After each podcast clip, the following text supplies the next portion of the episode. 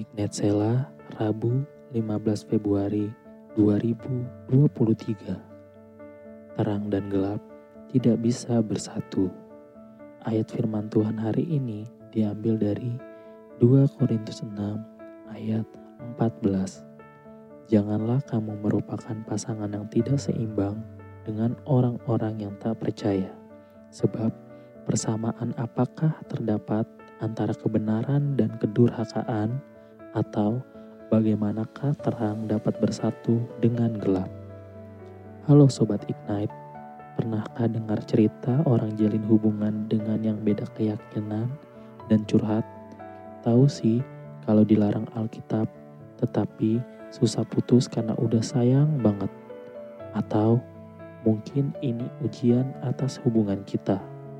Wah, kesulitan seperti ini timbul karena orang melanggar firman Tuhan. Padahal firman Tuhan jelas berkata, terang dan gelap tidak bisa bersatu, dan kalau kita membiarkan, maka kita membangun suatu hubungan yang tidak seimbang, bahkan membahayakan pertumbuhan iman dan rohani kita. Firman Tuhan mengajarkan kita untuk menjadi terang, dan alangkah susahnya untuk kita menjadi sinar di tengah dunia jika kita punya hubungan spesial dengan lawan jenis yang bukan sesama anak Tuhan. Ketika kita berdoa dalam nama Tuhan Yesus dan menyembah Tuhan, si dia berdoa dan menyembah pribadi yang bukan Tuhan Yesus. Tuhan rindu kita punya pasangan.